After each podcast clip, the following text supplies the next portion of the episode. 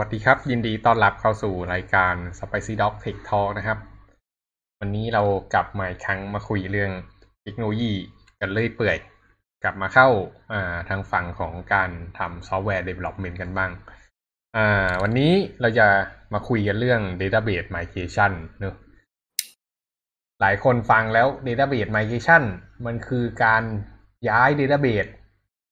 ย้ายจาก MySQL ไป Postgres หรือย้ายจาก localhost ขึ้น cloud หรือเปล่าคำตอบก็คือไม่ใช่นะครับ Database Migration อันนี้เป็น feature ที่มีอยู่ข้างใน อ่า Web Application Framework ส่วนใหญ่ อืม ก็ต้องบอกว่าเป็น feature ที่สำคัญมาก ๆ เลย เพราะว่า อ่า เพราะว่ายังไงเนี่ยเดี๋ยวเดี๋ยวมาฟังกัน อืม ครับ อ่า โอเค ก็เว็บแอปพลิเคชัน เนี่ยเออหลักๆ ส่วนใหญ่เนอะก็จะมีตัวตัวตัวโปรแกรมที่เอาไว้คำนวณต่างๆ กับอีกส่วนหนึ่งก็คือส่วนที่เอาไว้เก็บข้อมูลของผู้ใช้ ซึ่งไอ้ข้อมูลผู้ใช้เนี่ย เราก็เรียกว่า database นั่นเอง อันเนี้ยก็เป็นสิ่งที่น่าจะคุ้นเคยกันอยู่แล้ว แต่ทีเนี้ยเคยรู้ไหมครับว่า database เนี่ยมัน มันมันจำเป็นจะต้องกำหนดสกีมามาก่อนเนอะอ่า สมมุติเราจะทำเว็บแอปพลิเคชันอันหนึ่งที่มีเดต้าเบสสิ่งแรกต้องทำอะไรครับเมลโยนมาอย่างนี้เลยอะไรนะ คือมีสมมุติมีเดต้าเบสสมมุติจะทำเว็บแอปพลิเคชันอันหนึ่งที่จะต้องใช้เดต้าเบสในขั้นตอนการออกแบบสิ่งแรกที่ต้องทำคืออะไรครับ อ๋อ เขียนนิยายไดอะแกรม ถูกต้อง โอ้ยดีมากหวาดเสียวกลัวตอบผิดอีอาร์ไดอะแกรมนี่เป็นสิ่งที่สำคัญมาก ๆ เลยนะ อืม คือแอปพลิเคชันคอมพิวเตอร์ผมพูดเสมอมีอยู่สองอย่าง โปรแกรมคอมพิวเตอร์เนี่ยมีส่วนของ compute กับส่วนของ Data เนอะแล้วก็อ่า แล้วก็อ่าเรียกว่าอะไรไอ้ ส่วนของ Data เนี่ยก็เป็น part ที่สำคัญมาก ๆ เลย อืม ทีเนี้ย เวลาที่เราออกแบบโปรแกรมเนี่ย ไอ้ส่วน logic อะไรก็ปล่อยเข้าไป อ่า แต่ว่าส่วนของ Data เนี่ยทำยังไงในทีมถึงจะสื่อสารกันรู้เรื่องทำยังไงมันถึงจะออกแบบมาแล้วเหมาะสมกับโจทย์ที่เราได้รับมา อืม วิธีการก็คือเราต้องวาด ER diagram ซึ่ง เอ่อ หรือนักเรียนสายคอมเนี่ยก็น่าจะคุ้นเคยกันอยู่แล้ว แล้วก็พวกคนที่ต้องมาทำงานฝั่ง backendที่ต้องทำ database พวกเนี้ยก็ย่อมคุ้นคุ้นเคยกับ ER diagram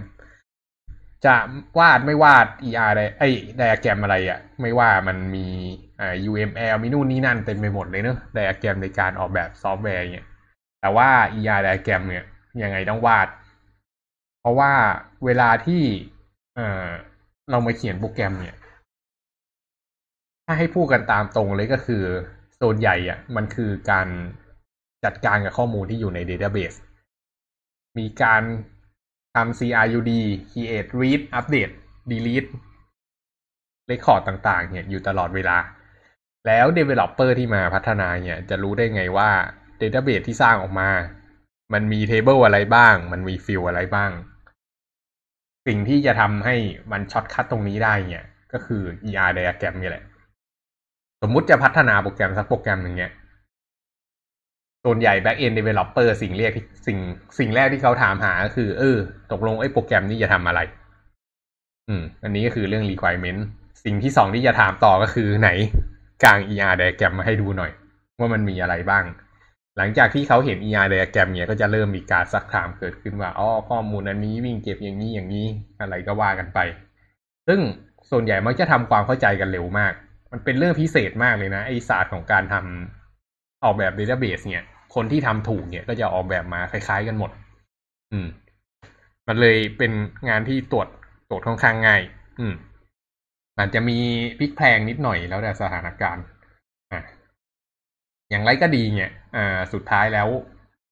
เวลานั่นพอเขารู้ปุ๊บ ทีเนี้ยมันก็จะไป map กับโค้ด ซึ่งเราก็ได้เล่าเรื่อง MVC ไปแล้วเนอะว่าไอ้ table หนึ่ง table ข้างใน database เนี่ยมันจะไป map กับโมเดลหนึ่งอัน ทีเนี้ยเขาก็จะดู map กันตรงๆเลยอะว่าเฮ้ยถ้าเกิดจะเอา อ่า table นี้ก็คือไปดึงจาก database นี้อะไรพวกนี้ อืม อันนี้ก็เป็นเรื่องพื้นฐานที่รู้กันอยู่แล้ว อ่าต่อมาเนี่ยสำหรับ Developer ที่อ่าอาจจะยังมือใหม่อยู่ แต่ว่ามีความเข้าใจพื้นฐานโครงสร้างมาพอสมควรแล้วเนี่ย ก็บางคนเนี่ยก็จะมีการสร้าง Database ซึ่งหลาย ๆ คนเนี่ยก็สร้างเอง เคยสร้างเทเบิลขึ้นมาเองบ้างไหมครับมิวหรือเมล เคยครับ สร้างยังไงครับเล่าให้ฟังหน่อยหมายถึงสร้าง สร้างจริงๆอะฮะเขียนโค้ดสร้างเงี้ยนะใช่ใช่ถ้าจะสร้าง Table Database สร้างยังไงครับเอ่อก็เราก็ใช้เราก็สร้างโมเดลขึ้นมาครับ แล้วก็ใช้ฟังก์ชัน migration โอ้โหอันนี้มาขั้น make make advance migration โอเค แต่ว่าถ้าถ้าทำใน SQL ก็คืออม create นะครับ database อืมแล้วก็กำหนดฟิลต่างอืมอืมอืมครับ ก็ เออ ปกติอะการสร้างแมนนวลก็คืออย่างนั้นก็คือการใช้ฟังก์ชัน create table อืม ซึ่งอ่าไอ้ create table ข้างใน SQL เนี่ยเราก็ต้องกำหนดไปใช่ปะว่าจะให้มีคอลัมน์อะไรบ้าง แล้วก็ให้ index อะไรบ้างนะครับ แล้วก็อ่า execute คำสั่ง SQL นั้น มันก็จะสร้าง table ให้เราถูกปะครับ อืมอืมทีเนี้ย อ่า สมัยก่อนตอนที่ web framework มันยังไม่ค่อยได้รับความนิยม เรียกว่ายังไม่ค่อยมีก็แล้วกัน ตั้งแต่ยุคที่พี่เขียนโปรแกรมใหม่ๆอะตั้งแต่ PHP ยังรุ่งเรือง ครับ ตอนนั้น web framework ก็ไม่ค่อยมีไอ้ migration อะไรพวกนี้ก็ยังเป็นคอนเซ็ปต์ที่ใหม่มากเนี่ย เวลาที่เราจะ migrate database อะไรพวกเนี้ย เวลาที่จะติดตั้งอะ เราก็จะเขียนไฟล์เอาไว้ประมาณว่า setup.php เราก็เอาโค้ด SQL ใส่ไปในไฟล์นั้น แล้วก็ให้มัน execute เออ แล้วมันก็จะสร้าง table มาตามที่เราได้กำหนดไว้ หรือถ้าเกิดขี้เกียจกว่านั้นก็คือเปิดโปรแกรมอย่างเช่น อ่า PHP MyAdmin ไม่แน่ใจเคยใช้กันไหม อืม มันจะเป็นโปรแกรมที่เปิดเข้าไปเนี่ย เราก็เราสามารถไปสร้าง table ได้ สร้างคอลัมน์กำหนดนู่นนี่นั่นได้ แล้วพอสร้างเสร็จปุ๊บมันจะ Export ออกมาได้เป็นไฟล์ QL แล้วเวลาจะไปติดตั้งก็เอาไฟล์ QL เนี่ยไป execute บนเซิร์ฟเวอร์ก็จะได้ table ออกมา อืม ทีเนี้ยข้อเสียของวิธีเนี้ยก็คือ สมมุติวันไหนที่เราจะเพิ่มคอลัมน์เนี่ยครับ เราจะทำยังไง อ่าๆเราต้องใช้ฟังก์ชัน outer ครับเออ ใช่ เราก็ต้องอ่าเข้าไปที่ database แล้วก็ไปสั่ง outer table อะไรก็ว่าไปเนอะ อืมแล้ว แล้วโค้ดไอ้ outer ตรงเนี้ยเก็บไว้ที่ไหน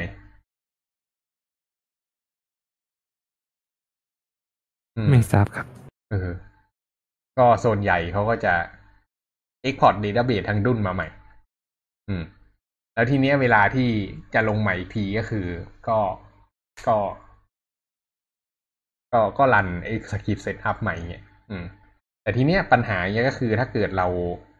ต้องการจะเปลี่ยนแค่บางส่วนของ Database เฉยๆ แล้วอยากให้มันไปข้างหน้าเรื่อยๆเนี่ยตัวอย่างเช่นไอ้เว็บแอปพลิเคชันของเราเนี่ย มันอาจจะมีใบดีพอยไว้สามสี่ที่ แต่เป็นแอปพลิเคชันเดียวกันใช้ Database แบบหน้าตาเดียวกันเนี่ยแต่มันมีการเปลี่ยนโครงสร้าง Database ขึ้นมา อืม ทีนี้มันก็จะเริ่มมีความซับซ้อนขึ้นมาแล้วอะ สิ่งที่เขาทำกันก็คือ อะ ถูกต้องใช้คำสั่ง outer เนอะแต่ทีเนี้ยเป็นไปได้ไหมที่จะหาที่สักที่หนึ่งเพื่อเก็บโค้ดอันเนี้ย อืม อย่างเช่น สมมุติเรามี table ของ student อยู่ แล้วเราอยากจะ add คอลัมน์ใหม่ อาจจะชื่อ birth birth date of birth ลงไปใน อ่า table เนี้ย สิ่งที่ทำกันก็คือเราก็เอา อ่า เขียน สคริปต์อันหนึ่งที่เอาไว้ execute คำสั่งนี้เนาะแล้วก็เก็บไว้เป็นไฟล์ แล้วเมื่อไหร่ที่มีการอัปเดตเนี่ย ก็เพิ่มสคริปต์อันนี้ไปเรื่อยๆ ทีละอันทีละอันทีละอันทีละอัน อืม ไอ้สคริปต์ที่ว่าเนี่ย เราเรียกมันว่า migration ครับ อืม อ่า ขอพูดในของ Laravel ก่อนก็แล้วกัน ของ Laravel เนี่ย ถ้าเกิด ไปดูโครงสร้างนะครับ มันจะมีโฟลเดอร์หนึ่งชื่อว่า migration ซึ่งมันเอาไว้เก็บไอ้สคริปต์ตรงเนี้ยโดยเฉพาะเลย โดยฟังก์ชัน migration เนี่ยจะมีสองอัน อ่า จะมีจะมีสองเมธอดคู่กันเสมอ เมธอดที่หนึ่งก็คือ up เมธอดที่สองก็คือ down อ่า สมมุติเราอ่าต้องการเพิ่มคอลัมน์ date of birth ลงไปใน table student เนอะ มันก็จะมี ORM ของ Laravel ที่เขาให้มาอยู่แล้วอะแทนที่เราจะไปเขียน SQL เราไม่เขียน SQL แล้วทีเนี้ยเราใช้ ORM เอาในการ create table เพราะเพราะว่าอะไร เพราะว่าถ้าเกิดเราเขียน SQL เนี่ย ถ้าเกิดเราเปลี่ยน database เนี่ย มันก็จะมีปัญหาถูกต้องปะเพราะบางที syntax SQL ไม่เหมือนกัน แต่ทีเนี้ยเราเขียนเป็น ORM เนี่ย มันก็ขึ้นอยู่กับ driver ที่มันจะไปจัดการ อะ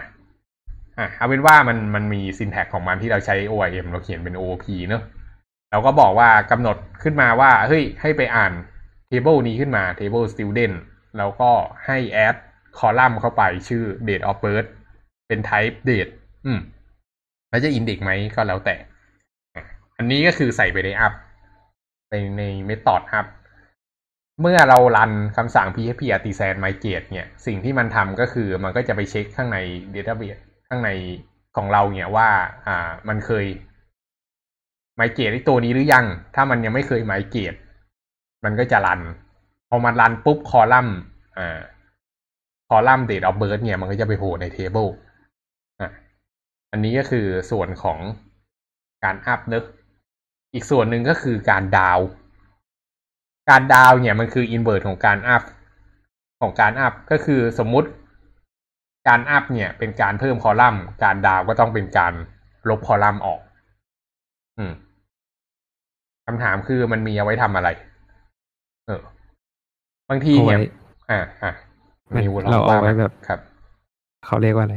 มันเอาไว้เทสก่อนนะครับ ว่าถ้าแอดไปมันจะมีปัญหาไหมแล้วถ้ามันมีปัญหาเราก็ดาวน์ลงมาได้ครับ อืม ใช่ครับ ใช่ คือการทำ database migration เนี่ยมันเป็นไปได้ว่าเราอาจจะใส่ขึ้นไปแล้วมันผิด แล้วเราก็ต้อง roll back กลับมา การ roll back กลับมาก็คือรันไอ้คำสั่งดาวเนี่ยแหละ อืม ครับ ก็ทีเนี้ยเวลานั่นเราก็เขียนเป็นคู่กันไปเนอะ up down up down up down หนึ่งไฟล์ก็จะมี up กับ down ให้ทำอะไรก็ต่อกันไปเรื่อยๆ ทีเนี้ยไฟล์ migration เนี่ยมันก็จะมีหลาย ๆ ไฟล์ ตามอ่าขึ้นอยู่กับว่าโปรแกรมเราอะจะจะทำอะไรบ้าง อืม ซึ่งส่วนใหญ่เนี่ย เราก็จะ add ชื่อสคริปต์ migration เข้าไปเลย ตรงไปตรงไปตรงมาว่ามันจะทำอะไร แล้วก็เขียนคำสั่งไปในนั้น พอเราสั่ง migrate เนี่ย ถามว่าไส้ในของ framework มันทำอะไร ถ้าเกิดเข้าไปดูข้างใน database นะครับ จะเห็นอ่า table table หนึ่ง ซึ่งเราไม่ได้เป็นคนสั่งให้มันสร้างนะมันสร้างให้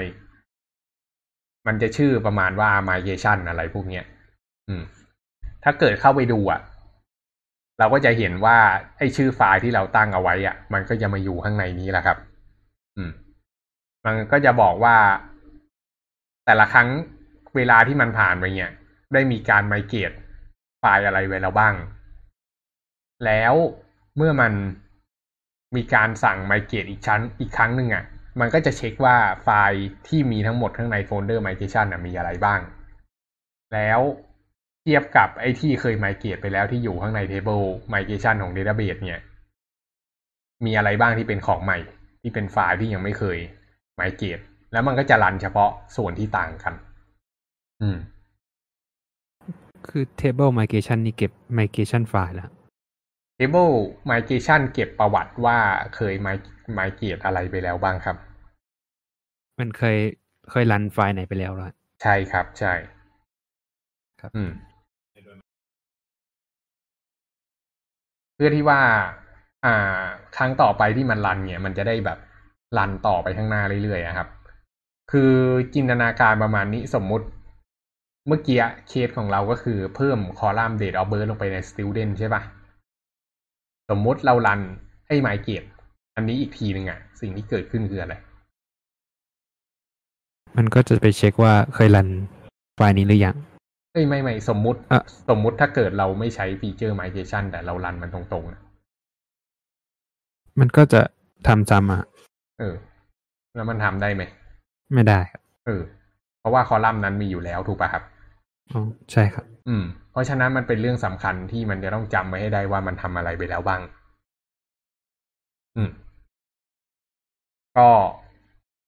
เออ อันเนี้ยแหละ ประมาณนี้ อันเนี้ยคือ Database Migration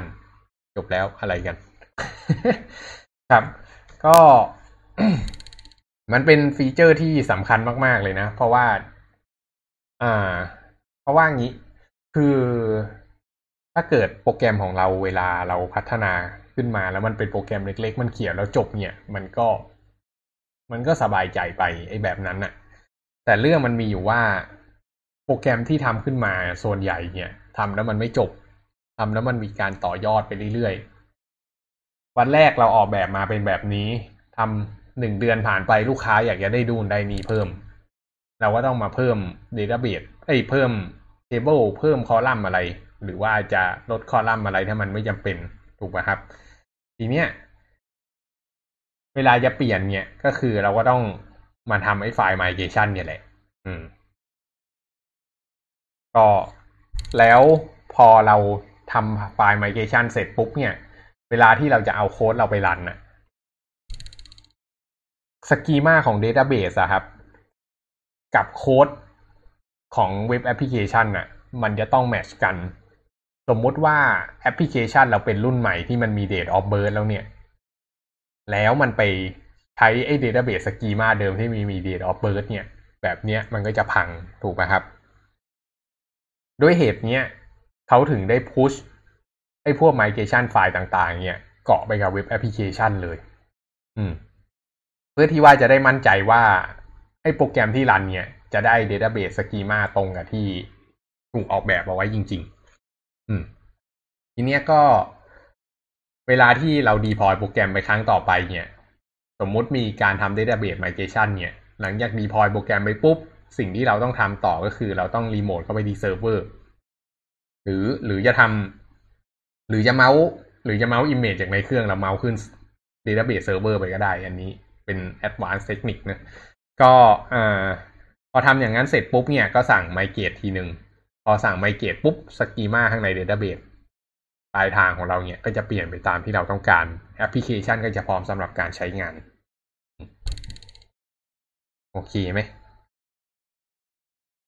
คือมันจะไปรัน migration ที่เคยรันในอดีตซ้ำทุกอันเลยละมันจะไม่รัน migration ที่เคยรันในอดีตครับ อันนี้พูดถึงของใหม่หรือของเก่า หมายถึงเรา deploy ใหม่อะอ๋อ ถ้า deploy ใหม่ใช่ครับ มันจะรันตามลำดับเลยอืมอืม สิ่งที่เกิดขึ้นกับระบบพี่อะ ก็คือเรามี migration เป็นร้อยไฟล์เลย แล้วก็ทุกๆครั้งที่เรา deploy ใหม่อะ ก็คือไอ้สคริปต์ migration ตรงเนี้ยก็จะถูกรันทั้งหมด อืมทำไมเราถึงไม่ export ตอนสุดท้าย ตอน final แล้วก็เอารันอันนั้นทีเดียวครับ มันเป็นเพราะว่าเราไม่รู้ว่า แต่ละเซิร์ฟเวอร์ที่ถูก deploy ไปแล้วอะ มันรัน migration ไปถึง step ไหนแล้วครับอืม migration มันจะต้องรันต่อไปเรื่อยๆใช่ปะสมมุติเรามีอยู่หนึ่งร้อยไฟล์ ตอนนี้มัน migrate ไปแล้วแปดสิบไฟล์อะ somehow some way เนี่ย เพราะฉะนั้นมันก็ต้องรัน แปดสิบเอ็ดถึงหนึ่งร้อยเท่านั้นถูกไหมครับคำถามคือโปรแกรมมันจะรู้ได้ไงว่าสิ่งที่มันขาดคือตรงไหน ถ้าเราไม่แยกไฟล์ แล้วกรณีที่เรา deploy ใหม่อะอืมยังไงมันก็ต้องไปถึง stage สุดท้ายอยู่แล้ว ใช่ทำไมเราไม่เอาอันสุดท้ายไปเลย เพราะว่าอันสุดท้ายมันจะเก็บเฉพาะพาร์ทเล็ก ๆ อันสุดท้ายของมันเองอะอืม คือไม่ว่าเราจะรันจากหนึ่งถึงหนึ่งร้อยคือถ้าเกิดเรารันหนึ่งถึงหนึ่งร้อยอะเราจะได้ databaseกีมาอย่างที่เราต้องการถูกป่ะครับ อันนี้ชัวร์ๆใช่ป่ะ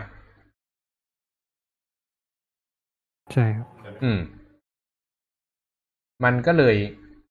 มันก็เลยตราบใดที่ถ้าเกิดมันรันตั้งแต่ไฟล์แรกยันไฟล์สุดท้ายอะ มันก็มันก็ไม่เป็นไรนี่ อืม แต่ก็สมมติว่ามันมีร้อยไฟล์ migration เนี่ยครับอืมแล้วบางอย่างมันไม่ได้ใช้ มันก็ต้องมามาแอด แล้วก็มันก็ต้องมา up มา down โดยที่มันเสียเวลาเปล่าๆอะอ๋อทำไมเราไม่ไม่อืมไม่ฟอร์มไฟล์สุดท้ายไปเลย ฟอร์ม create ให้มันเหมือนกับที่เรามีอยู่ณปัจจุบันครับอืม สมมุติระบบพี่มี table อยู่สิบ table เนอะแล้วก็ เพราะฉะนั้นไฟล์ migrate ไฟล์สุดท้ายของน้องก็ มันน่าจะเป็นมีสคริปต์สำหรับการ create 10 table ถูกป่ะครับ ใช่ครับ อืม แล้วถ้าเกิดระบบของพี่ก่อนหน้านี้มี9 table ไปแล้วอะ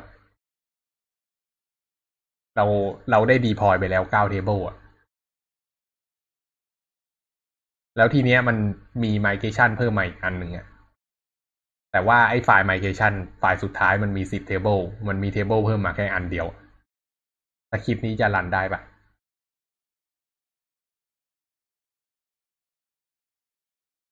อันนี้คือระบบเรามีสองเซิร์ฟเวอร์ database แยกใช่ไหมใช่ มันเป็นคนละ database กัน อันหนึ่งอะใช้งานอยู่แล้วเดิมครับกับกับอีกอันหนึ่งจะ deploy ใหม่ มันมันก็มันก็ไม่ได้เกี่ยวกันหรือเปล่า หรือหรือคือเหมือนเว็บเหมือนเว็บอ่าเหมือนเว็บเซิร์ฟเวอร์เดียวแต่ว่าต่อ database สองอันเหรอฮะไม่คนคนละระบบกันเลยเอาแบบแยกกันต่างหากแยกกันเลยแต่ว่าโปรแกรมเดิมมาถูกรันไปแล้ว แล้วก็ใช้งานจริงไปแล้วด้วย ครับ อืม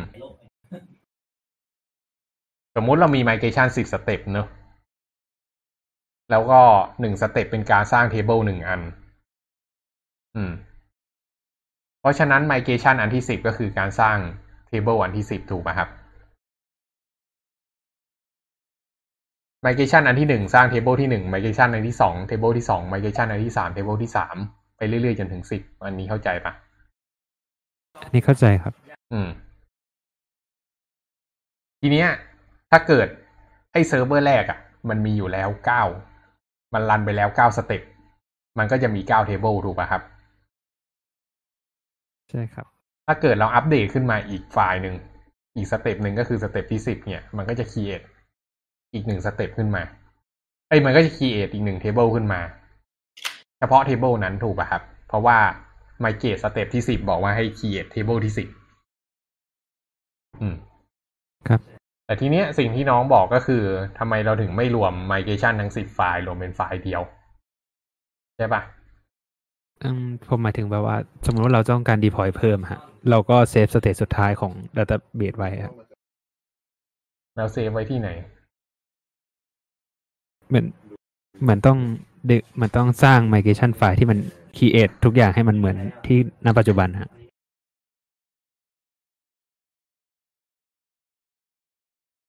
แล้วไฟล์นั้นต้องรันอะไรบ้างนะครับ ประกอบด้วยอะไรบ้างที่คิด ก็เราก็ต้องไปดูว่านะ ปัจจุบันมี table อะไรบ้างครับอืมแล้วก็ create ทุกอย่าง แล้วเราก็เอาข้อมูลที่มีณปัจจุบันนะครับ เหมือนกันเป๊ะๆใส่เข้าไป อืม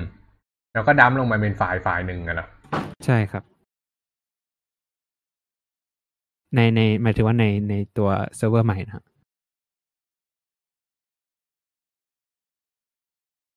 แล้วเดี๋ยวอันนี้คือไฟล์ migration หนึ่งไฟล์ใช่ที่เป็นไฟล์ใหญ่ๆอะครับ แล้วไอ้สิบไฟล์ก่อนหน้าเนี้ยก็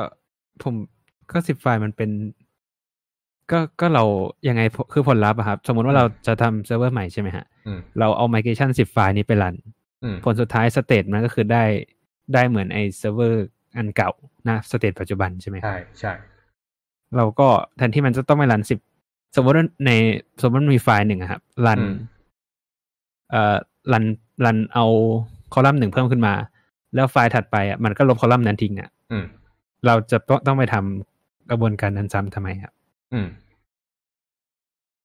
อือฮึผมก็เลยคิดว่าถ้าเรารวมทีเดียวก็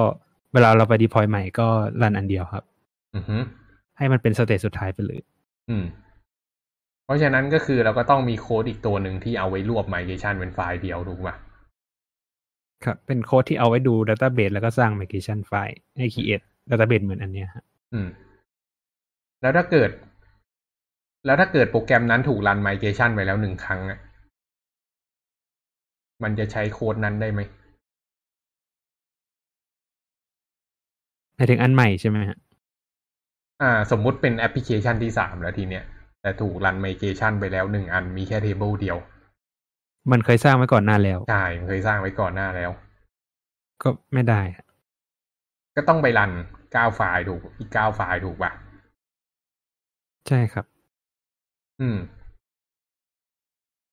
เพราะฉะนั้นความ universal ของสคริปต์ที่เราจะสร้างขึ้นมาใหม่เนี่ย มันเลยใช้เฉพาะการ create ตั้งแต่ต้นได้เท่านั้นถูกป่ะครับครับ อืม มันถามว่ามันดีไหมพี่เคยมีคำถามนี้มาตลอดนะไอ้วิธีอย่างเงี้ย พี่ก็พยายามรวบ migration มาตลอด แต่สิ่งที่เกิดขึ้นก็คือ อ่า มันทำให้ complexity ของการทำงานมันสูงเกินไป คือ ไม่ว่าอย่างไรก็ตามเนี่ย สมมุติว่าถ้าเกิด อะ สมมุติเอาเคสตรงไปตรงมาก่อน ถ้าเกิดตอนนั้นที่น้องรวบไฟล์อะ น้องมีสิบน้องมีสิบ table เนอะได้ไฟล์รวมหนึ่งอัน อืม แล้วเราสั่ง migrate ไปเนี่ย ข้างใน folder migration นะครับ จะมี record สิบรายการมา ก็ใช่ครับ อืม ถ้ามันจะมี record สิบรายการอย่างนั้นทำไมเราถึงไม่ค่อยๆรันไปทีละอันไปอย่างเดิมไปเลยล่ะเพ ราะว่าเพราะว่ามันมีอาจจะมีการเพิ่มคอลัมน์ไปแล้วก็ลบ ซึ่งมันเป็นสคริปต์สองอันที่รันไปแล้วเปล่าประโยชน์ถูกปะใช่ใช่อืม แต่ไอ้ตรงนั้นน่ะ มันไม่ได้ส่งผลต่อ performance อะไรขนาดนั้นไงอืมหมายถึงว่าเรียกว่าการที่เรา อืม การที่เราต้องไปรวม migration มันยากกว่ามันถูกใช่ มันยากกว่าการให้คอมพิวเตอร์ทำงานที่เปล่าประโยชน์อะเอออืม อืม เคเพราะฉะเพราะฉะนั้นอะเราก็เลยปล่อยให้คอมพิวเตอร์อะมันก็ทำงานอย่างที่ อย่างอย่างที่ถูกสั่ง อะ ก็ก็ให้มันทำไปก็ไม่เป็นไร อืมครับพี่พี่เคยคิดมาตลอดนะว่ามันควรจะเป็นอย่างที่น้องบอกอะ่ะ เพราะว่ามันจะประหยัดไปได้พอสมควรเลย ถามว่าทำไมพี่ถึงมีไอเดียนี้ คือ ก่อนหน้านี้พี่ก็ไม่ได้อะไรหรอก จนกระทั่งไฟล์ migration พี่มันขึ้นระดับหลักร้อยอะ่ะครับ ถามว่าถ้าพี่ไปดีพอยที่ไหนบ่อย ไอ้ที่บ่อยอะ่ะ มันคือตอนทำ unit test เว้ยอืม คือเวลาที่เราทำ CICD อะ แล้วเราจะทำเราจะเทสระบบอะระบบมันก็จะต้องต่อกับ Database ไง ทีเนี้ยเราก็ spawn container แล้วก็ปอ spawn MySQL Service ขึ้นมา ระบบมัน test ไม่ได้จนกว่า มันจะมี Database ที่ schema ตรงกัน เพราะฉะนั้นทุก ๆ ครั้งอะ ที่มัน spawn ขึ้นมาเนี่ยมันก็ต้องรัน script Database Migration อืม ซึ่งมันก็จะสร้าง table ทั้งหมด กว่าจะรันหมดร้อยกว่ารายการเนี่ย ก็ใช้เวลาไป เป็นสิบวินาที อืม กว่ามันจะได้เริ่มเทส พี่ก็เลยคิดว่า เฮ้ย แล้วอะไรไอ้คอลัมน์ที่มันไม่ควรสร้างก็ก็ก็ก็ไม่ควรสร้างไหมอะไรเงี้ย อืม อ่า ถามว่าพี่เคยทำไหม พี่พยายามจะแฮ็กมันก็เคยทำนะ พี่ก็ไปลบไฟล์ migration ทิ้งเว้ยสมมุติว่าไอ้อันเนี้ยเคย migrate ไปแล้ว สมมุติไอ้ไฟล์เนี้ยเป็นการเพิ่มคอลัมน์ แล้วอีกอันหนึ่งเป็นการลดคอลัมน์เนี่ย เราก็ลบกันไปเป็นคู่ๆ มันก็ควรจะไม่มีปัญหาอะไรถูกไหมครับ อืม แต่วันเมื่อไหร่ที่เรามา roll back database อะปรากฏว่าไอ้ไฟล์ที่มันเคย migrate ไปแล้วมันหายเว้ยมันก็เลย roll back ไม่ได้ ถ้าเกิดเราจะไปลบตรงนี้ปุ๊บเราต้องตามไปลบใน database ด้วยอ๋อ คือ system ใหม่มันจะไม่สามารถ roll back ได้ ใช่ นี่คือ complexity ที่เกิดขึ้น อืมครับและเนี่ยคือเหตุผลที่ว่าทำไมเขายังปล่อยให้มันรันโง่ๆอย่างนี้ต่อไป อืมแล้วจะบอกว่าเวลาทำกันจริงๆนี่โอ้โหไฟล์ migration แบบ เยอะมากจริงๆครับ อืมเอ่อโอเค ไอที่พูดถึงนั่นคือของ Laravel เนอะ บอกไว้ก่อนก็คือ Laravel เนี่ยต้องเขียนสคริปต์ migration ด้วยตัวเอง แต่เป็นรูปแบบของ ORM ก็ไม่ได้ยากมาก คือจริงๆแล้วลึกๆ ผมชอบจะได้ซ้ำเพราะว่ามันเหมือนควบคุมได้เองอะ่ะ บางทีเราอาจจะอยากไมเกตปุ๊บแล้วก็อัปเดต ข้อมูลอะไรบางอย่างด้วยเราก็สามารถแถมเข้าไปได้ได้เลยข้างในนั้นน่ะ อืม ซึ่งมันมีเคสนี้อยู่เรื่อยๆเหมือนกันนะ ต่อมาคำถามคือเอ่อบางคนเนี่ยก็จะมีความแบบโอ้โหแม่งขี้เกียจเขียน migration ว่ะ เพราะมันแบบ คือมันต้องมานั่งฟิลทีละคอลัมน์อะ มันแล้วมันไม่เห็นภาพ คือถ้าเกิดเป็นคนที่เคยใช้ PHP MyAdmin ขึ้นมาก่อนเนี่ย มันก็เปิด UI ขึ้นมาแล้วก็กด add column add column แล้วก็ตั้งขึ้นไปเนี่ยมันมันเห็นทันทีว่ามันเกิดภาพไงแต่ไอ้สคริปต์ migration เนี่ย ตอนที่เราเขียนมันมันเป็นโค้ดทีละบรรทัด แล้วเขียนสร้างเสร็จไม่ว่าต้องมาเขียนเอาออกอีกต่างหากเออคงต้องเขียนอัพทั้งดาวทั้งอัพทั้งดาวทีเนี้ยมันก็เลยมีความขี้เกียจเขียนกันคำถามคือไม่ทำเองได้ไหมอ่า ของลาเวลลาลาเวลเนี่ยไม่ชัวร์ไม่ไม่เคยไปดูเหมือนกันว่ามันมีสคริปที่เอาไว้ทำออโต้มาเก็ตไหมแต่ว่าถ้าเกิดเป็นของ Django อย่างที่นิวได้บอกไปตอนแรกแล้วว่ามันมีสคริปต์เอาไว้ make migration เนอะ ไอ้ make migration นี่ทำมาจากอันไหน make migration เนี่ยทำมาจากโมเดลของ Django นั่นแหละ ของ Django มันพิ้วตรงนี้เว้ย มันพิ้วตรงที่ว่า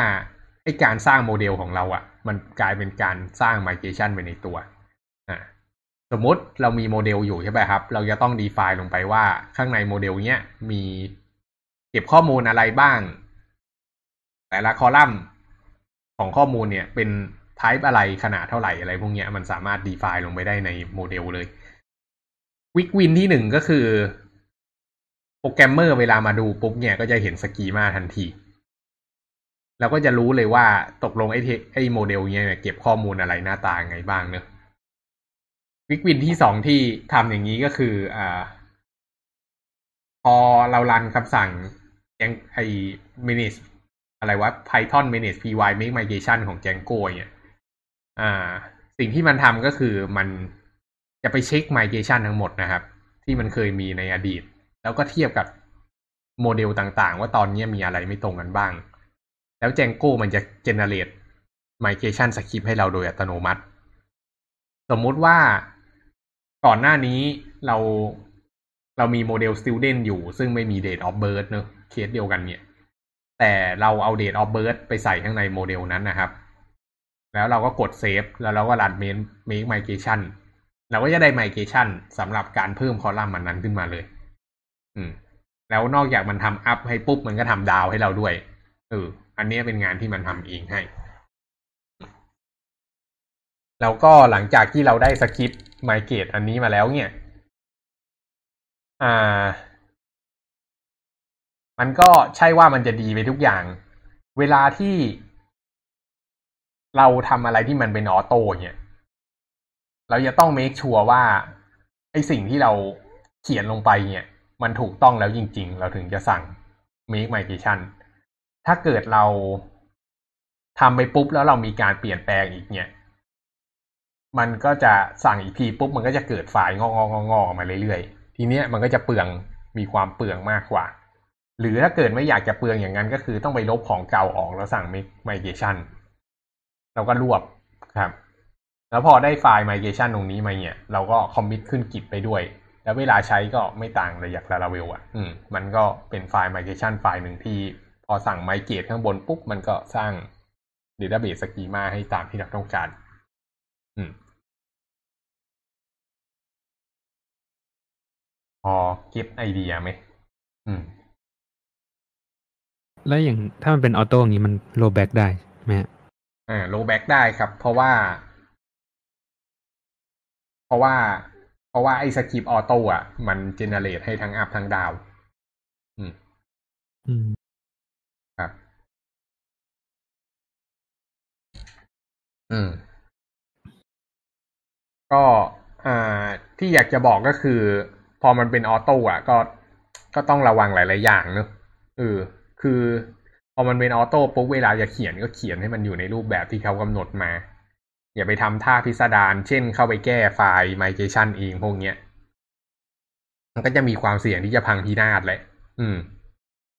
สมมติเราเข้าไปแก้ไฟล์ migration เองแทนที่จะลบ แทนที่จะเปลี่ยนชื่อคอลัมน์เป็นอย่างที่ต้องการแต่เราไปทำอะไรแปลกๆเนี้ย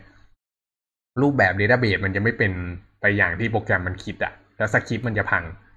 แล้วพอสคริปต์พังปุ๊บเนี่ยโอ้โหมาแก้กันลากเลือดมากครับ พี่บอกเลย อืม อันนี้เจ็บเจ็บประสบการณ์ตรง โดนมาหลายครั้งมาก เรื่องการทำ migration ผิดครับ อืม ก็ถ้าจะต้องทำ migration กันเนี่ยก็อยากจะให้ อ่า เรียกอะไร ค่อยๆ ค่อยๆคิด ค่อย ๆทำอะ เอาให้มันมั่นคงให้มันเสร็จทีเดียว แล้วก็จิตคอมมิตขึ้นไปครั้งเดียวให้สวยๆครับ อืม แล้วก็ make sure ด้วยนะว่า ไม่ใช่ว่าเพื่อนเรากำลังเพิ่มคอลัมน์ข้างในเอ่อ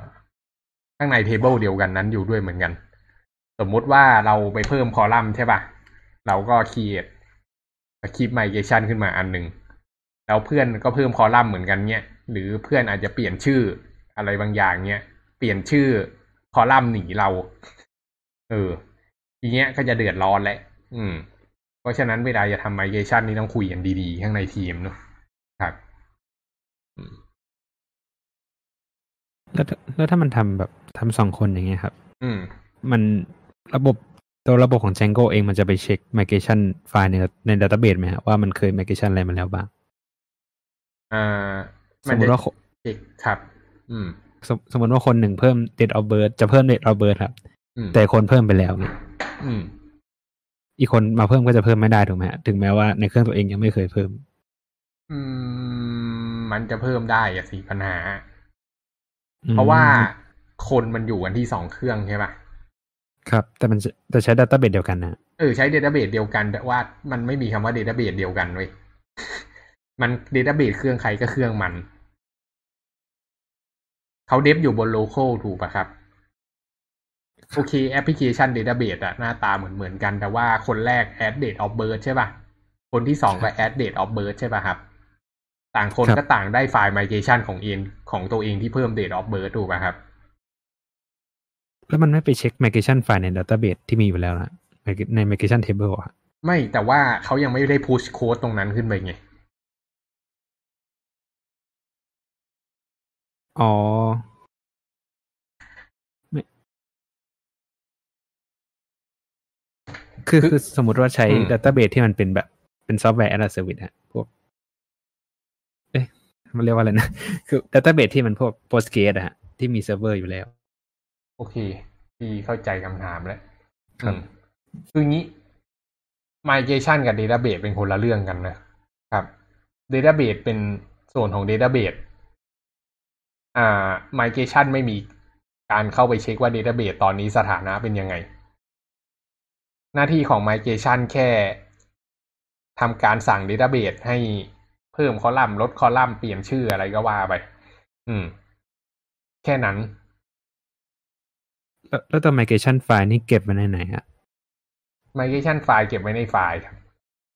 เก็บไว้ใน source code ของโปรแกรมเรา เวลามันจะเช็คว่ามันเคย migrate ไปแล้ว มันก็จะเช็คภายในของเราใช่ไหมเวลาเช็คว่ามันเคย migrate ไฟล์ไหนไปแล้วเนี่ย มันจะไปเช็คใน database ที่มันถูกไป deploy ครับอ๋อแต่ไฟล์มันคนละไฟล์กัน ใช่แต่ไฟล์มันคนละไฟล์กัน อืม คือสมมุติ developer สองคนเนี่ย พัฒนาโปรแกรมกันอยู่ และไม่รู้อะไรไปโดนใจ จะทำให้ไอ้สองคนเนี้ย เพิ่ม date of birth ลงไปใน database student เนี่ยไอ้ลงไปใน table student เนี่ยเหมือนเหมือนกัน ชื่อเดียวกันเป๊ะเลย สิ่งที่เกิดขึ้นคือต่างคนก็ต่างเพิ่มลงไปในโมเดล แล้วก็กด make migration ถูกปะครับ ครับเขาก็จะได้ต่างคนก็ต่างได้ไฟล์ migration ของตัวเองมาใช่ปะซึ่งมันครับเป็นไปได้ว่าชื่อ my ไฟล์เนี้ยมันอาจจะเป็นคนละชื่อกันเพราะมันเป็นโปรแกรม generate ขึ้นมาให้ แล้วทั้งสองคนก็พุชโค้ดขึ้นไปข้างบนนะครับ เพราะฉะนั้นโค้ดมันจะไม่คอน FLICT ถูกปะเพราะมันเป็นชื่อไฟล์คนละไฟล์กัน ครับ แต่เมื่อไหร่ที่มันมีการพูลงมา มันก็จะได้ไฟล์ migration ของเพื่อนมาด้วยถูกปะครับ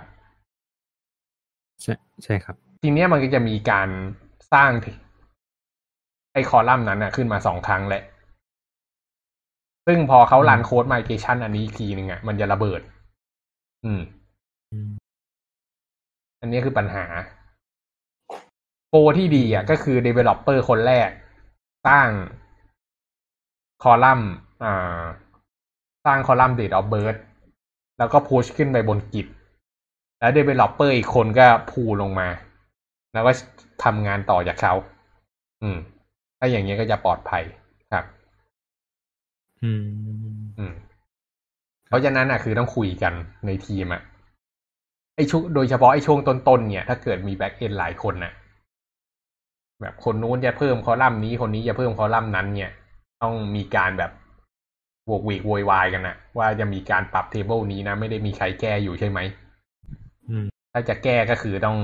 รอก่อนนะ ขอทำก่อน แล้วเดี๋ยวค่อยพูไปนะ อะไรอย่างเงี้ยอือืมมนี่ก็เป็นสิ่งสำคัญไม่งั้นโค้ดจะคอนฟ lict แล้วโห มานั่งแก้ migration ใช้เวลาอยู่อืมแต่จริงๆก็ไม่ได้แก้ยากขนาดนั้นนะ วิธีการแก้ก็คือก็ลบไฟล์ migration ที่เพิ่งสร้างขึ้นมาใหม่ทั้งหมดทิ้ง เฉพาะอันใหม่ที่เปลี่ยนมาเนี่ยแล้วก็กด make migration อีกที มันก็จะ มันก็จะสร้างชุดใหม่มาให้ แล้วก็พุชขึ้นใหม่ๆอืมตราบใดที่เรายังไม่ได้เอาโค้ดเนี้ยไปดีพอยบนระบบจริงอะ่ะ มันก็ยังไม่ มันก็ยังไม่เลวร้ายมากครับอืม ส่วนข้างในเครื่อง developer เนี่ยก็ไปจัดการปัญหากันเองก็แล้วกันสกีมาที่มันมีปัญหาครับ อืม ก็เหตุการณ์นี้ ไม่ใช่เรื่องเล่น เกิดเกิดขึ้นจริง เกิดขึ้นบ่อยด้วย ก็ที่บริษัทก็มีปัญหานี้เกิดขึ้นอยู่ อ่า เป็นพักๆเหมือนกัน ตอนแรกที่เริ่มย้ายแจงโก้มาครับ อืม ก็ได้เล่าไปแล้วเนอะเรื่องที่เราย้ายแจงโก้มาแล้วเราต้องมาเรียนใหม่กันหมดเนี่ย ก็อันเนี้ยก็เป็นอีกหนึ่งเพนพอยที่เราเจอ แล้วก็ทำให้เวลาที่เดฟกันไปแล้ว แล้วก็แบบอยู่ดีๆ ไปลบไฟล์ migration กันแล้วสร้างใหม่เนี้ยแล้ว developer อีกคนเอาไปใช้แล้วไปสั่ง migrate ก็ migrate ไม่ได้เพราะว่าไฟล์ migration มันไม่ตรงกัน สุดท้ายก็เลยต้องรื้อหมดในพวกเนี้ยวุ่นวายพอสมควร อันเนี้ยก็เลยอยากจะมาเตือนทุกคนว่าไอการทำออโต้อะไรพวกเนี้ยเป็นอันตรายตรงเนี้ยเพราะมันง่ายเกินไปครับอืมโอเค มีคำถามอะไรอีกไหม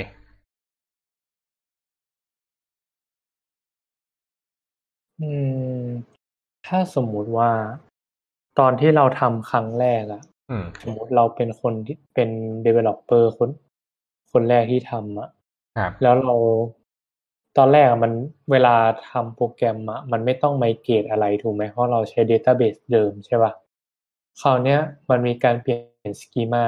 อืม แล้วเราก็ต้องมา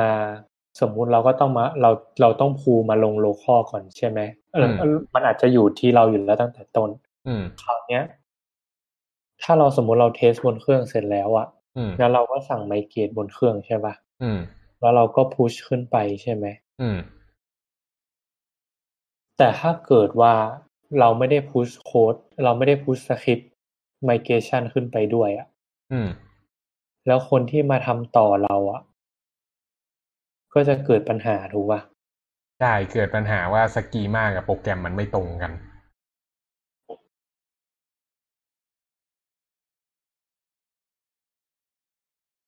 อืมตัวอย่างเช่น เคสเดิมเนี่ย date of birth ใส่ไปใน student เนี่ย แต่ว่าไอ้ฟังก์ชันที่เอาไว้ fetch ข้อมูล student น่ะเป็นต้องใช้ date of birth ในโค้ดเวอร์ชันใหม่เนี่ยแต่ว่าเราไม่เอาไฟล์ migration ไปด้วยเนี่ย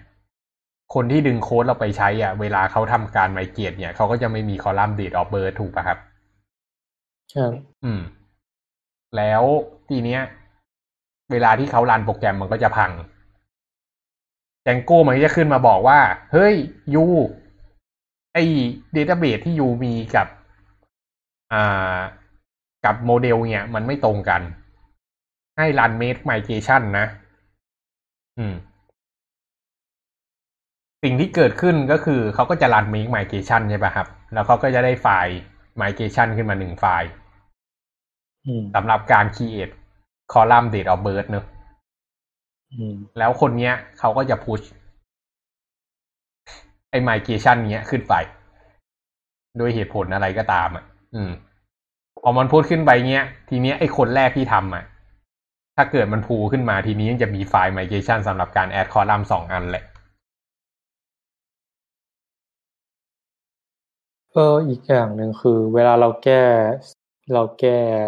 เราแก้โมเดลอะอืมเราต้อง make migration ตลอดถูกไหมอ่า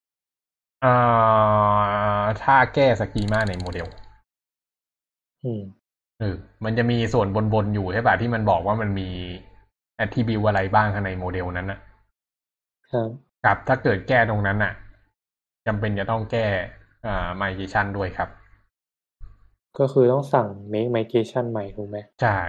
แล้วมันก็จะ แล้วก็ต้อง push ไปตลอด ใช่ ก็ต้องเอาพุชขึ้นไปตลอด แต่ว่าก่อนจะพุชดูดีๆ ว่าแก้ถูกต้องแล้ว เพราะว่าหลังจากพุชขึ้นไปแล้วเนี่ย มัน มันไม่มีคำว่าย้อนกลับแล้วนะเว้ยอืม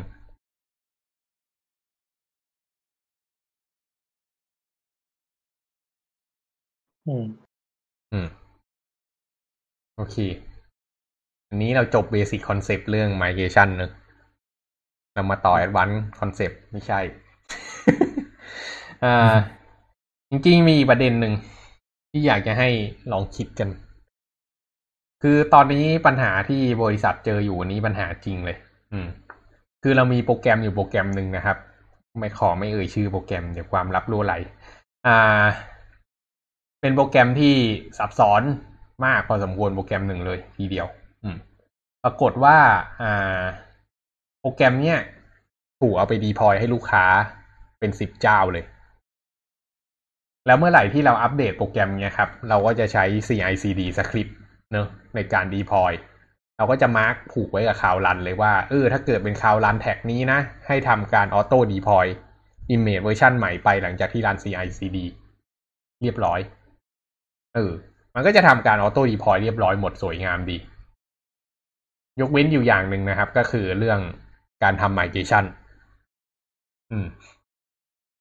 เมื่อไหร่ที่มีการทำการทำการ migration เนี่ย สิ่งที่เกิดขึ้นก็คือเราจะต้องรีโมทเข้าไปในแต่ละ database ของแต่ละลูกค้าที่มันเพิ่งถูกดีพอยไปเนี่ย แล้วก็รันสคริปต์ไมเกตด้วยตัวเอง รันสคริปต์ไมเกตด้วยตัวเอง เพื่อให้ database สกีมามันเปลี่ยน พอเห็นภาพปะมันไม่สามารถทำใน CI/CD ไปลาได้แล้ว มันไม่สามารถทำได้ เพราะว่าไม่งั้น CI/CD จะต้องเก็บ credential ของ database อ๋อใช่ใช่ครับ อืม ไหนระดมสมองช่วยพี่แก้ปัญหาสิ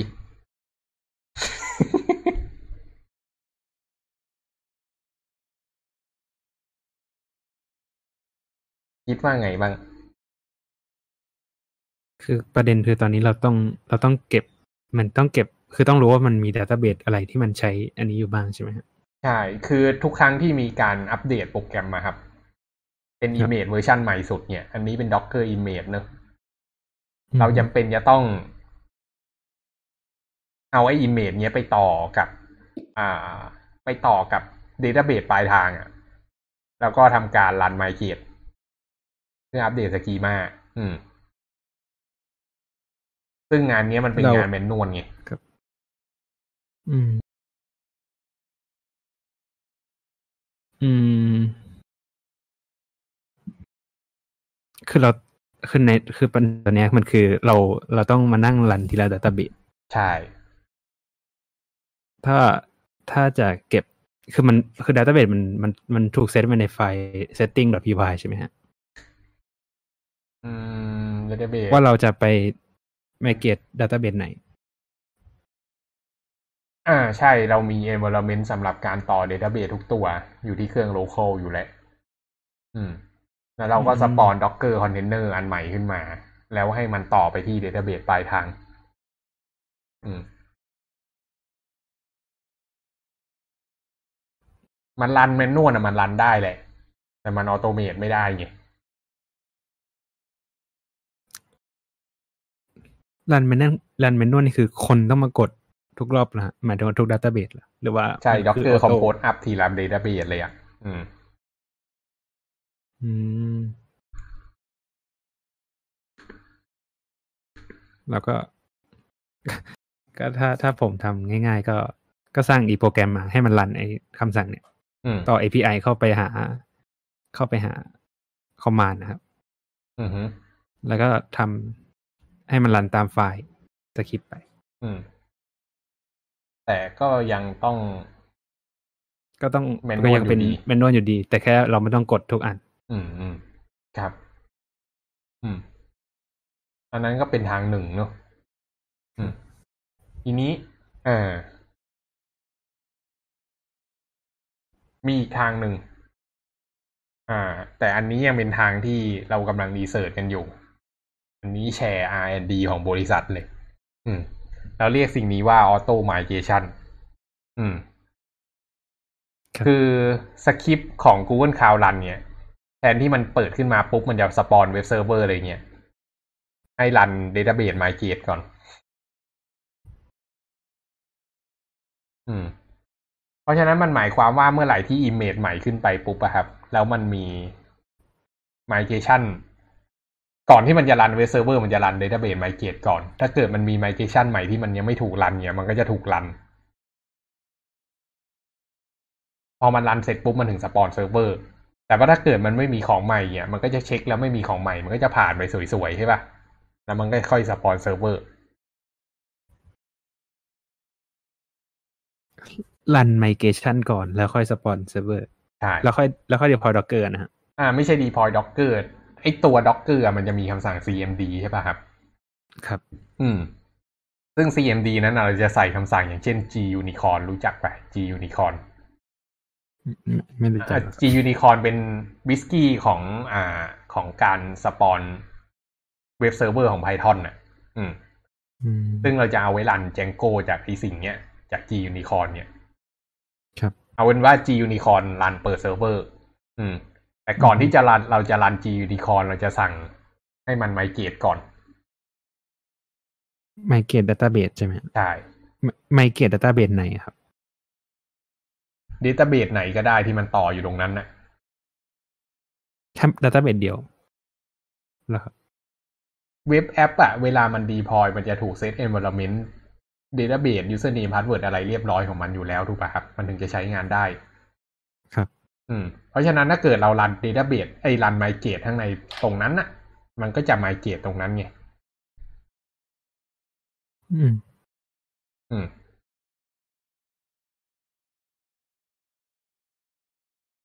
อืม เพราะฉะนั้นถ้าเกิดแอปหนึ่งมันถูกรันขึ้นมาปุ๊บเนี่ย มันก็จะรัน database migration ของแอปหนึ่งถ้าแอปสองถูกรันขึ้นมา มันก็จะรัน database migration ของแอปสอง ซึ่งมันเป็นคนละ database กันสองแอป เนี่ย อืม ครับ ทีเนี้ยเราก็เลยเรียกสิ่งเนี้ยว่า auto migration อืม มันมันแตกต่างไงกับที่เรา เอ่อ deploy ไปก่อนแล้วค่อยมา migration ทีหลังครับมันต่างกันตรงที่มันเป็น auto ไงเราไม่จำเป็นต้องรีโมทเข้าไปเพื่อ เราไม่จำเป็นต้องรีโมทเข้าไปที่ Database เพื่อสั่ง migrate เองอีกต่อไปอะ เพราะว่าคำสั่ง migrate มันถูกรัน โดยอัตโนมัติก่อนที่เว็บเซิร์ฟเวอร์มันจะถูก spawn ขึ้นมาใหม่ อืม ยังงงอยู่ใช่ไหม ใช่ใช่ยังงงอยู่ครับ อืม อ่า คือคือเริ่มต้นเลย คืออมสมมุติว่าผมมีเวอร์ชันใหม่ อืม แล้วก็มีไฟล์ไมเกชันอันใหม่ อืม แล้วสมมติผมมีเครื่องอยู่ห้าเครื่องที่เอ่อมีระบบอยู่ห้าระบบที่อืมจะต้องทำอันนี้ อืม เริ่มต้นคือผมทำยังไงก่อนครับ เริ่มต้นคือแต่ละระบบเนี่ยก็มี Database ของตัวเองถูกป่ะครับ ครับ เวลาทำเวลาที่เราทำ CD คืออะไร เราเอา Image ไปเสียบถูกป่ะ ใช่ เราเอา Image ไปเสียบแทน แต่ว่า Database มันไม่เปลี่ยนตามถูกป่ะครับ ครับ เพราะว่ามันไม่ถูกรันไมเกตอืม ก่อนหน้านี้ก็คือเรารีโมทเข้าไปในแต่ละ Database เพื่อรันไมเกตด้วย Image ตัวใหม่ อันนี้เข้าใจใช่ป่ะครับทำให้ Database มันเปลี่ยนตาม แต่ทีเนี้ยคือเราจะทำยังไงให้โปรแกรมของเรามัน migrate โดยอัตโนมัติอืมแล้วก็ mod Docker ของเราใหม่นิดนึง แทนที่มันจะรันเว็บเซิร์ฟเวอร์ขึ้นมาทันทีอะ ก็ให้มันรันคำสั่ง database migration ก่อน ทีเนี้ย database มันก็จะเปลี่ยน ถูกปะก็คือเราฝังฝัง migration ไว้ในตัวดอกในตัวคอนเทนเนอร์ที่รันขึ้นมาใหม่ และให้มันรันอันนี้ก่อน ใช่ ให้มันรันสอง command อะ command แรกคือรัน migrate ก่อน แล้ว command ที่สองค่อยรันเปิดเว็บเซิร์ฟเวอร์ อืมไอ้ database นี่คืออยู่คนละคอนเทนเนอร์กันใช่ไหมครับ database อยู่คนละคอนเทนเนอร์กันแปลว่าอะไร ก็คือเราเรามีสองสอง orchestration นะครับอันแรกเป็น อันแรกเป็นเอ่อตัวเว็บ backend สมมติอ่าอันที่สองเป็น database server เออ มันต้องเป็นอย่างนี้อยู่แล้วครับ อืม เราจะไม่เอาเว็บแอปพลิเคชันมาไว้กับ Database นะ อืม เคสนั้นจะไม่เกิดขึ้น ครับแล้วไอ้ที่เราต้องการอัปเดตคืออัปเดต backend ใช่ไหมครับ อัปเดตเลยนะ ที่เราต้องการปล่อยคอนเทนเนอร์ใหม่เนี่ยฮะมันเป็นอืมการอัปเดตของตัว backend หรือว่าของ ของใช่ไหม Back End ดิอืมอืมของ Back End ก็คือของ Django ที่มันมี Database Migration ติดอยู่ อืมครับแต่ว่า Database มันแยกไปอีกที่หนึ่งครับ อืม เพราะฉะนั้นเนี่ย พอเราเอาสคริปต์ฝังไว้อย่างเงี้ย ทุกครั้งที่มันจะรันเว็บเซิร์ฟเวอร์ขึ้นมา มันจะต้องไปเช็ค Database ก่อนทุกครั้งว่ามันถูก migrate เป็นเวอร์ชันใหม่ที่สุดแล้วหรือยัง อืม นี่เข้าใจยัง พอเข้าใจแล้วครับเรื่องอืมหนึ่งพันครับ เออ ฟังดูแล้วเป็นไง ก็ ก็ก็โอเคครับ มันก็เป็น auto ดี แล้วถ้าเกิดเราจะ rollback อะ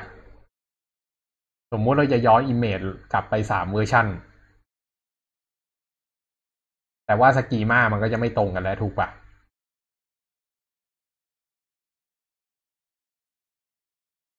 schema ของสห้าอันกีนั้มานของ Database ปัจจุบัน กับสกีมาของอิมเมจก่อนหน้า Database มันจะใหม่กว่าไอตัวอิมเมจที่เราโรแบ็กกลับมาถูกปะครับ ครับมีครับจริงไงแต่ไม่งแต่งใช่ไหมคือคือ อืม คือหมายถึงว่าเราเราโลแบ็กข้างนอกนะฮะ อืม เราสั่งย้อนเวอร์ชั่นของ image อะให้ไปเป็นของเก่า อ๋อเราสั่งอ๋อเราสั่งย้อนเวอร์ชันของ Image อืมอ๋อโอเคครับเข้าใจอืม ทีเนี้ย image back end ของเราจะเป็นของเก่าแต่ database ของเรามันยังเป็นของใหม่อยู่ถูกป่ะครับ ครับ ถ้ามันสั่ง migrate ไปปุ๊บเนี่ย มันก็ไม่เป็นไรเพราะว่าไอ้สคริปต์ migrate ของมันทุกอย่างถูกทับหมดแล้วถูกปะแต่ประเด็นก็คือโปรแกรมของเราอะ schema มันมีโอกาสที่จะไม่ตรงอืมกับ database ปัจจุบัน ทีเนี้ยก็เป็น challenge ว่าเวลาเรา rollback มาแล้วจะยังใช้งานได้หรือเปล่า นั่นหมายความว่าคนที่ทำเรื่อง back end สำหรับการอัปเดต database ตรงเนี้ยจะต้องคิดให้ดีๆ ว่าสิ่งที่กำลังทำอะ backward compat ย้อนกลับไปได้กี่เวอร์ชันอืม อืม คือก่อนเรา rollback container เราไม่สามารถสั่ง migrate rollback ก่อนได้หรอก็สั่งได้ต้องสั่ง manual แต่ว่าไม่มีใครไปสั่ง rollback database ใน production ครับ อืม อืมแต่การ rollback image ใน production เนี่ย เกิดขึ้นเป็นปกติ แต่เราคงไม่ไป rollback database เพราะว่าถ้าเกิดเราสั่ง rollback เกินจำนวนครั้งที่กำหนดเนี่ย ข้อมูลลูกค้าหายหมดเลยนะ อืม อืม เพราะมันการ down การ down table ที่ฝึกเพิ่งสร้างใหม่ขึ้นมามันคือการลบ table ทิ้งถูกปะล่ะ ใช่ครับเออมันเป็นคำสั่งอันตรายมากที่ห้ามรันครับ อืมอืมเนี่ยคือความละเอียดอ่อนของการทำ back end อือืมมที่ไม่รู้จะอธิบายยังไง คือเราจะต้อง test ให้มั่นใจก่อนว่าจริงที่จะทำต่อไปมันจะไม่ส่งผลกระทบอะไร ใช่ไหมครับ มันจะสำเร็จ เออ ว่ามันจะสำเร็จแล้วถ้าเกิดมันสำเร็จแล้วเนี่ยต้องคิดแผนสำรองไปอีต่างหากว่าถ้าเกิด image ที่อยู่ปัจจุบันมีการ rollback ย้อนกลับมาเนี่ยแล้วโปรแกรมเนี่ยเวอร์ชันเก่ามันจะยังใช้กับ schema ของใหม่ได้หรือเปล่า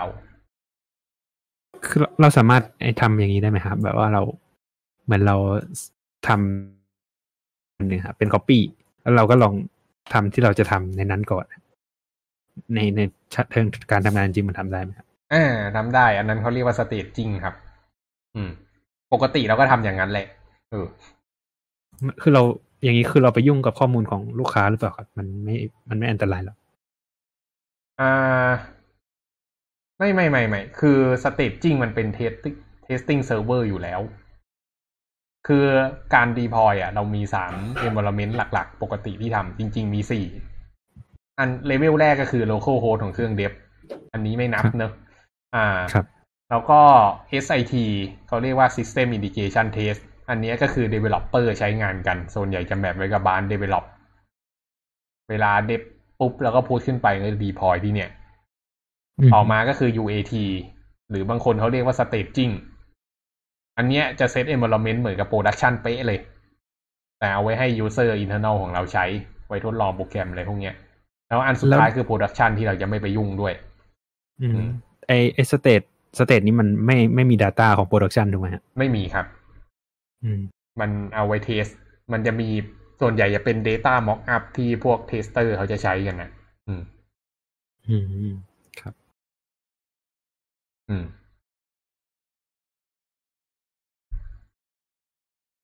เออนั่นแหละ เพราะฉะนั้นเวลา test ก็คือมันจะ test กันตรงนี้ก่อน แต่มันก็ไม่ใช่ว่า แบบ test ตรงนี้มันจะร้อยเปอร์เซ็นต์ไงในการ fail บน production เกิดขึ้นได้ตลอดเวลา เพราะฉะนั้นครับคนที่เขียนโปรแกรมก็ต้องมีความตระหนักตรงนี้ไว้ด้วยว่าแผนสำรองของเขาคืออะไร ครับ อืม อืม แต่ว่าออโต i ม r a t i o n นี้บอกไว้ก่อนว่ายังเป็น experiment ข้างในบริษัทเหมือนกัน เพิ่งคุยกันเมื่อเช้านี่เองอ๋อว่าแบบ เออจะทำอย่างนี้แล้วนะ แต่ว่าต้องแบบให้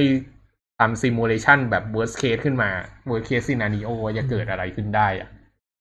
ซึ่งก็คำนวณกันออกมาแล้วว่าเออว่ามันจริงไม่ได้แย่ขนาดนั้นหรอกแต่เพียง แต่ว่าต้องระวังให้มากขึ้น เวลาจะทำ migration และ deploy แต่ละครั้งเนี่ยอืมเพราะตั้งแต่นี้ต่อไปอะ มันจะไม่มีการถอยหลังอีกต่อไป เออ มันคือการเดินหน้าและเดินหน้าต่อไปอย่างเดียว ครับ อืม มันถอยไม่ได้เลยครับ อืม คือปัญหาตอนนี้ที่เหลือก็คือ มันต้องทำให้การ rollback ของ Image มัน compatible กับตัว Database ใช่ไหมฮะคือเราไม่สามารถไปโ o แบ็ก Database ได้ ใช่ใช่อืม เราใช่แล้วเราจะไม่ลบคอลัมน์ทิ้ง คอลัมน์ไหนที่สร้างไปแล้วเราก็จะปล่อยเน่าอย่างนั้นตลอดไป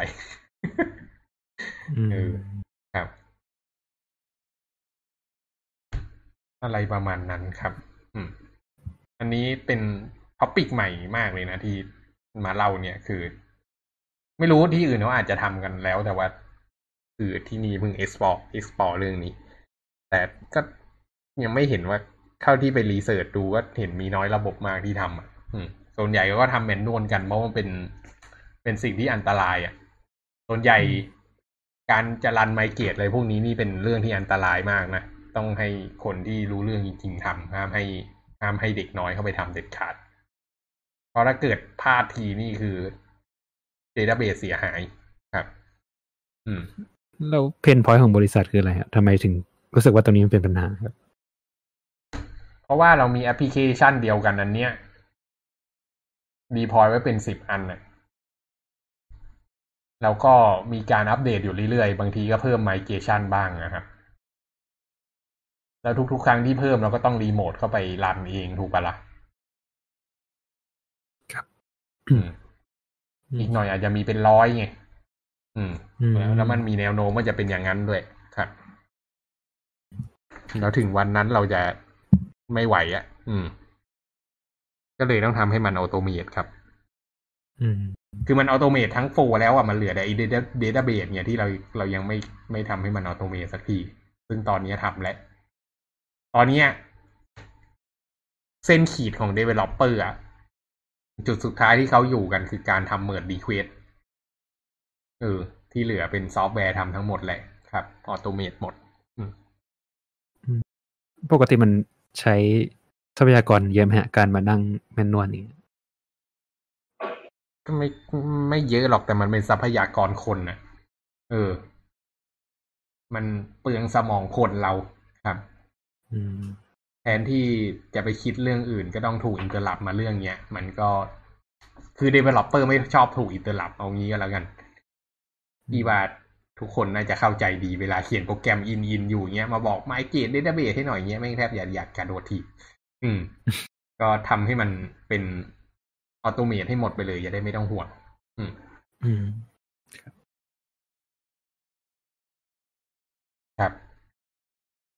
เอลมีคำถามอะไรไหมครับ ไม่มีครับ โอเค งั้นวันนี้เราก็จบไป เราก็จบประมาณเท่านี้แล้วกันครับ ยาวกว่าที่คิดนะเนี่ย อืมพรุ่งนี้เรามาคุยกันต่อเรื่อง clean code เนอะเรื่องอ่า พวก software architecture design pattern ต่าง ๆ อะไรพวกนี้ ว่าแบบ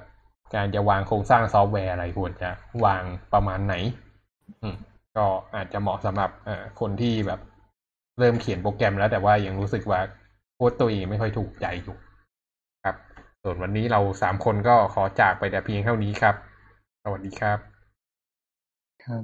ดีครับ